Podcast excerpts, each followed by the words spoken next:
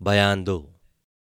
विजयगढ़ में क्रूर सिंह, अपनी बैठक के अंदर नजीम और अहमद दोनों अय्यारों के साथ बातें कर रहे हैं। क्रूर सिंह बोले, देखो नजीम, महाराज का तो ये ख्याल है कि मैं राजा होकर मंत्री के लड़के को कैसे दामाद बनाऊँ? और चंद्रकांता वीरेंद्र सिंह को चाहती है। अब कहो कि मेरा काम कैसे निकले? अगर सोचा जाए कि चंद्रकांता को लेकर भाग जाऊँ तो कहाँ जाऊँ? और कहाँ रहकर आराम करूँ? फिर ले जाने के बाद मेरे बाप की महाराज क्या दुर्दशा करेंगे? इससे तो यही मुनासिब होगा कि पहले वीरेंद्र सिंह और उसके अयार तेज सिंह को किसी तरह गिरफ़्तार कर, किसी ऐसी जगह ले जाकर खपाट डाला जाए कि हज़ार वर्ष तक पता ना चले। और इसके बाद मौका पाकर महाराज को मारने की फ़िक्र की जाए। फिर तो मैं जट गद्दी का मालिक बन जाऊँगा और तब अलबत्ता अपनी ज़िंदगी में चंद्रकांता से ऐश कर सकूँगा। मगर ये तो कहो कि महाराज के मरने के बाद मैं गद्दी का मालिक कैसे बनूँगा?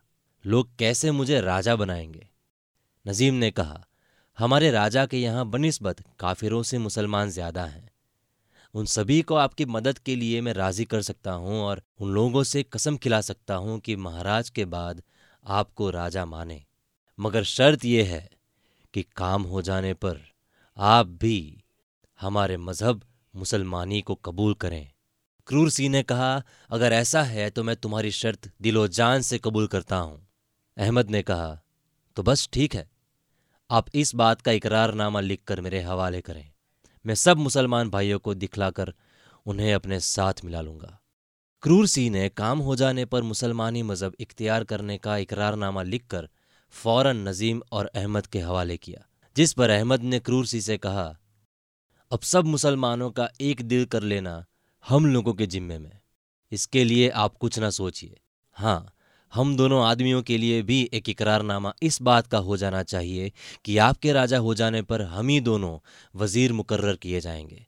और तब हम लोगों की चालाकी का तमाशा देखिए कि बात की बात में जमाना कैसे उलट पुलट कर देते हैं।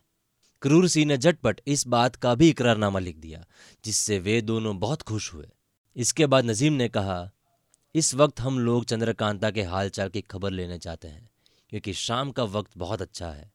चंद्रकांता ज़रूर बाग में गई होंगी और अपनी सखी चपला से अपनी विरह कहानी कह रही होंगी। इसलिए हमको पता लगाना कोई मुश्किल न होगा कि आजकल वीरेंद्र सिंह और चंद्रकांता के बीच में क्या हो रहा है। यह कहकर दोनों अय्यार क्रूर सी से विदा हुए।